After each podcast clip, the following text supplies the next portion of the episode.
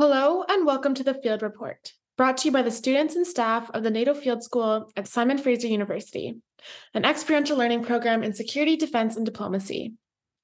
In the NATO Field School, we bring students to learn about current events, issues, and decision making directly from the experts and practitioners in the field.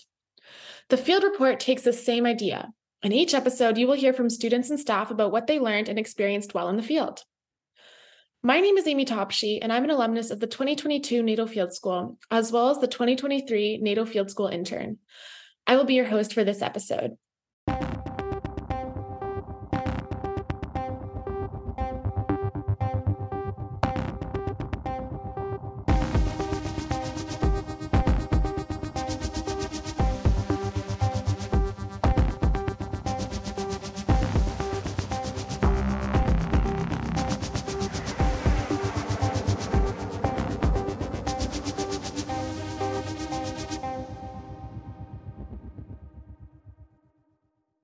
In this episode and the next, we will hear from representatives of the NATO Field School who were present at the Madrid and Vilnius summits. In this episode, we will hear from, from another 2022 NATO Field School alumnus, Miriam Hadjeres. Miriam is a perfect example of what the NATO Field School and this podcast are all about. The NATO Field School gives students the opportunity to observe professionals and experts in their working environment and be immersed in the decisions that political, diplomatic, and military personnel face. It's an academic program, but it's also a professionalization program. Our goal is to prepare our graduates for entry level employment in foreign affairs, defense policy, and various national and international security sectors, as well as international NGO sectors. Miriam, a Spanish citizen, did exactly that. While still a student on our program, she was recruited by the Spanish ambassador to NATO to support the Madrid summit. Today's episode will feature a conversation between Miriam and me, we will discuss the Madrid summit in general, as well as Miriam's experience as a young professional working alongside the summit. Before we begin, a quick disclaimer. This interview was recorded right before the Vilnius summit.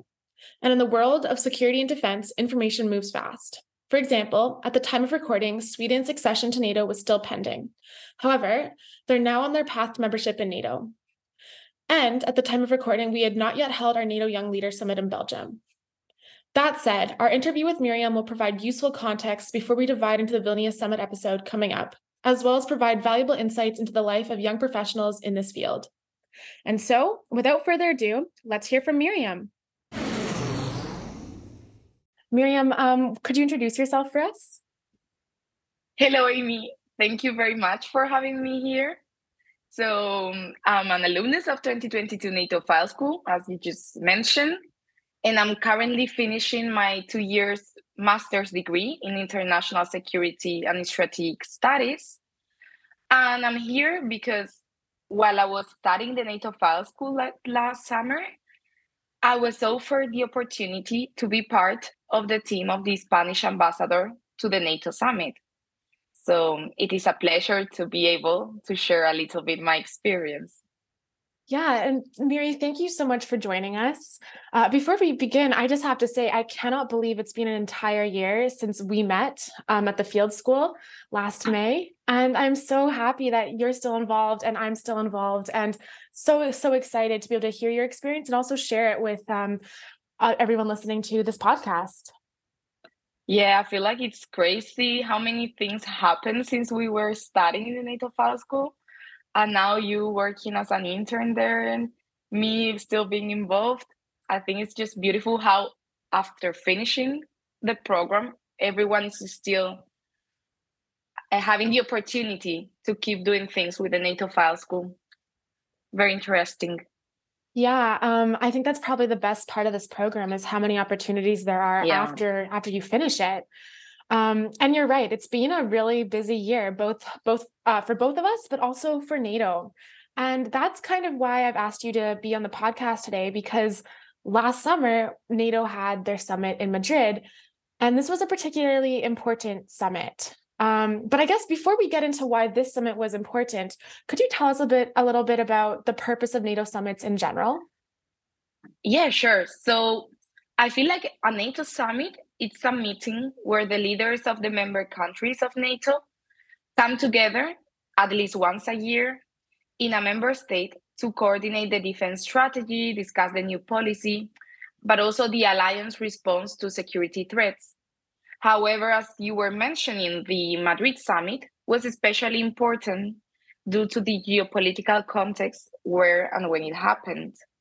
Yeah, um, you're totally right, Mary. There, when we look back to when NATO first began in 1949, um, all the way to now, it's so obvious that the geopolitical situation is very, very different. Um, and Miri, do you think you could tell us this, tell us a little bit about that?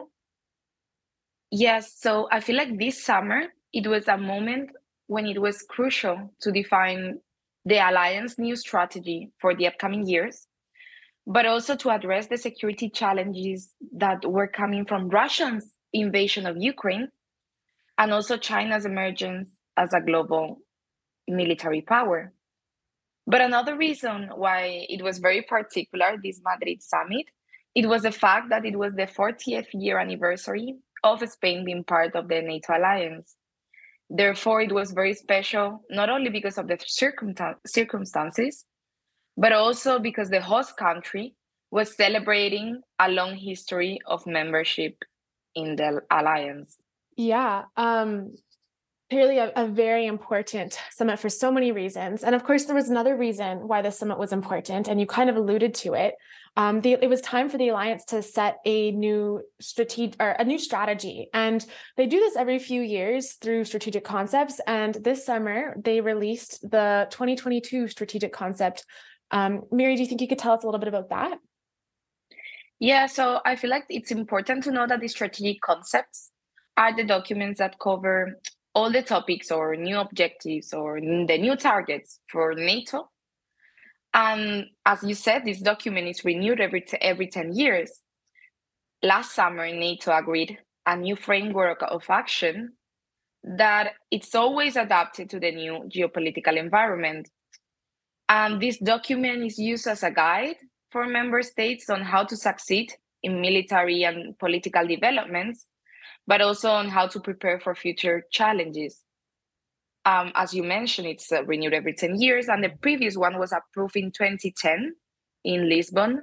And since then, the strategic chessboard has been turned upside down by a number of events, as the Russia's invasion of Crimea, the Brexit and post Brexit, the exit from Afghanistan, and most importantly, Russia's recent invasion of Ukraine. So it's been a lot of to address. No, you're totally right. It's really been a very busy decade. Um, and I would really encourage any of our listeners to go back and look at the 2010 strategic concept and compare it to the 2022 strategic concept. These documents are so different, and it's it's kind of hard for me to wrap my head around how much has changed over the over these 12 years. But really, a lot has changed, and that's why the alliance needed needed to produce a new strategic concept um, and these are so important because they guide, they are the guide for the alliance for the next few years. And in such a busy and tumultuous period of time, the alliance really needed a new guiding framework. Um, but with this in mind, um, uh, you were just referencing um, this new strategic concept and how many new topics are discussed in it. Uh, could you elaborate on some of the, the major topics of discussion, both in the strategic concept, but also at the summit? Sure, Amy. There were a wide range of topics covered in the summit. And I think we can classify them in like five categories. So, defense and deterrence in Europe, obviously, Ukraine and the invasion of Ukraine, the partnership and open door policy, the strategic concept itself, and lastly, as the fifth category, the new threats and the transatlantic linkage. So, if we want to talk about the defense and deterrence in Europe and how it was addressed in the summit, I would say that since Russia invaded Crimea and the Donbass in 2014, it already made clear its imperialist intention, but the alliance also set about defending the eastern flank. And they did so by deploying four multinational battle groups in the Baltics that were later joined by four more in Romania, Bulgaria, Hungary, and Slovakia. But in Madrid, this last summer, the alliance objective of defense and deterrence it was again reiterated. And it's true that the efforts after Ukraine have been redoubled. and the alliance has been strengthening its commitment to the eastern flank, and it has been also transforming the doctrine for some time. And we can use as proof the approval of the Readiness Action Plan in the Wales Summit in 2014. So I feel like the defense and deterrence in Europe has been not only reiterated but highlighted as the one of the main focus of the alliance to stop Russia from uh, further threatening Europe. Mm-hmm. Yeah, and, that makes a lot of sense. I think one thing I noticed um, more broadly this past summer and really this past year was people began to really the everyday people began to really understand the importance of NATO. Once again, it's kind of its importance was reemphasized with Russia's invasion of Ukraine. Um, and, and, on that note, you said that Ukraine was another key topic discussed at the summit. Uh, could you elaborate on this a little bit? Yes, for Ukraine, I would only say that it, as recognized in 1997 in the Madrid summit, Ukraine is a key country in Europe's security. So it was made clear on the past summit that the defeat of Ukraine by Russia is not an option for the alliance. And by stating that, everything was set. So there is no option for Russia to win this war. Like it can't be a possibility. And also, I mentioned that there was a topic and then there was a focus on the strategic concept it's, it's itself and it was mainly to reaffirm the NATO's common values and functions, as well as what resources do we have to deal with the new risks and threats. It is, I think, it is also very interesting because China was referred to as a challenge and not necessarily an enemy. So we're we're still keeping China as only a possible challenge. Mm-hmm. Yeah, um, but in in regards to these these new challenges, and especially Russia's invasion of Ukraine and kind of the return of um, perhaps conventional warfare to Europe, um, as you mentioned, there was also this major topic of discussion of partnerships and an open door policy to NATO. And of course, we saw very recently that Finland um, is now a part of the alliance. So we're bringing it up to 31 member states. Um, and of course, Sweden is still trying to circumvent the blockades of Turkey and Hungary. Um, but perhaps Sweden will be joining the alliance soon. So I guess this was also something that was discussed um, at the summit. Yes, I feel like since Russia's invasion of Ukraine, it was clear for Sweden and Finland that they had to take this step forward and finally try to join the alliance. So the threat, knowing that the threat of Russia it's imminent. But yeah, they also mentioned um, this topic of like new threats and transatlantic linkage, and they were referring to the um, process of continuous change that NATO has to like pursue in order to approach terrorism, migration crisis, cyber attacks, and also disinformation campaigns. And I think it's very important also to recognize that climate change was considered a very present challenge and also one that will be the trigger for many security problems in the future.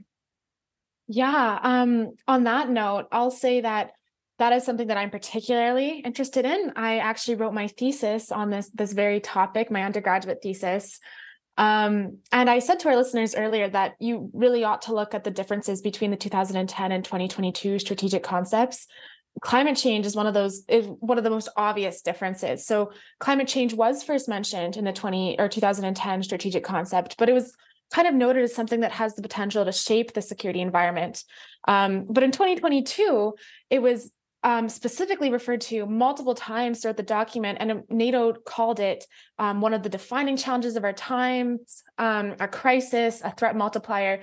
And so I found that particularly interesting, as well as the discussion of all the other threats you discussed so terrorism migration cyber attacks disinformation um, i found the fact that these were still discussed at great length in the summit very interesting because even though nato is very preoccupied and um, busy with dealing with russia's invasion of ukraine and the return to kind of um, a more traditional uh, traditional warfare and traditional threats, uh, they still have recognized that they need to deal with all these other concerns. Um, and so I was really pleased to see this um, the consideration of climate change as well as these other threats at the summit and the strategic concept, um, and also very um, fascinated by their inclusion. That was kind of what I thought about for the summit. Yes, you're right. Like it's very interesting and very um, calming to see how, whilst having a, a war in Europe, they are still able to keep up with other different kind of like uh, challenges. But also, um, I think we should talk a little bit about the last topic that was mentioned in the mm-hmm. summit, this transatlantic linkage. And I would personally say that I understood it as if one currently bloc of states, so NATO and the allies, was fighting against another Russia, China, Iran, Venezuela. And if it's like this second bloc of state is kind of like seeking to do away with the values of the first. And it's true that several politicians and public figures have stated many times that the alliance was finished. Um, but it's clear that Russia's invasion of Ukraine has shown that NATO is more alive than ever, and that Article 5 remains the only element that holds back the Kremlin's imperialist aspirations. So, the Madrid summit was therefore also a showcase for the new NATO. It was a very attractive scenario to show that the ally- allies are united committed and ready to face any threat, even if it comes from Russia. So I think it was a very nice way to wrap up the potential, the power, and the unity that there is still. And it's going to be for all the upcoming years in NATO. Yeah, I think this past year has really just reemphasized and reiterated the importance of the alliance. And thank you so much, Miriam, for really walking us through these topics. This is so incredibly fascinating um, during this very tumultuous period in history. Um, and yeah, I think we've really enjoyed getting to hear about the the summit um, from someone who was actually there on the periphery. Um, and, and on that note, um, I would love to hear a little bit more about your experience specifically. Uh, could what was it like working with um, the permanent representative of Spain to NATO? Well, I experienced NATO Summit from well first of all it was incredible. It was amazing. It was a very i was very honored to have the opportunity um, to be working with alvaro iranzo the ambassador and also with my colleague with manuel. But i have to say that i experienced the nato summit from a more tactical perspective. So my position in the spanish ministry of foreign affairs and cooperation it was more oriented to assist the Spanish ambassador with the public diplomacy campaigns that were running around the Madrid summit. So, together with my colleagues, we made sure that all the seminars, the summit information campaigns, and the press conferences were running smoothly. Mm, it was as if, like, the min- so the ministry intention was to provide both young academics and students, but also professionals with all the information they needed to understand what was going on and what was going to happen in Madrid from the 20th to the 30th of June. So the ministry were, was organizing a series of events, but I would like to highlight this one specific event on women, peace, and security that it was co-hosted by the Spanish and the Dutch ministries of foreign affairs and defense and it was focused on aspects related to security sector reform and the double objective of, on one hand, completing the protection of women and girls in the conflict situations, and on the other hand, um, guaranteeing their active participation in all phases of conflict uh, resolution, which, in my opinion, it's indispensable requirement for a lasting and sustainable peace. So I feel like this conference was such a made such a huge impact in young academics and mainly for women who were attending. So it was very, very beautiful and very, very um, well explained. and it it invited a lot of people to be to have an active uh, part in the conference. So yeah, that was mainly my my role there for the summer. Um, well, thank you so very much, Miri, for explaining all of this. Um, it sounds like you were very busy um, and also very instrumental in the process, especially around these um, additional public diplomacy campaigns going on the, the side and the periphery of the summit. Um, and of course, I know how busy you are with your your master's degree. So thank you so very much for taking the time to discuss this uh, with us today. Um, and again, I'm so thrilled to have you here, partly because it really shows how even after your um, students complete the NATO Field School program, we like to stay involved. And on that note, um, Miriam, I'm very, very excited to see you in a few weeks um, at the NATO Field School's uh, Young Leaders Summit that's going to be held in Brussels. I'm so excited, Amy. I'm looking forward meeting you in Brussels and also meeting the rest of the cohort. And obviously, Dr. Moens, Hannah, and Professor Blasi. So, um, thank you very much for inviting me to the to record this podcast. It's an amazing opportunity, and I'm so happy to share my experience in the NATO Field School. Um, I hope you have fun in the next few weeks and that you're able to learn a lot from the new cohort. Yeah, thank you so much, Miriam. And perhaps we'll have to have you on again, um, maybe after our Brussels Young Leaders Summit. Okay, thank you so much.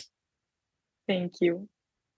Okay, so that's a wrap on the first interview of the field report. Thank you so much for listening. And of course, a huge thank you to Miriam Hadjeres for taking some time out of her very busy schedule to speak with me. This episode of the field report was prepared by Hannah Christensen and me. Our producer and theme song composer is Solomon Rogers. The Field Report is part of the CDSN podcast network, which features other excellent podcasts such as Battle Rhythm, Conseil de Sécurité, and Security Scapes. On behalf of the NATO Field School, Thanks for listening and be sure to tune in again next time.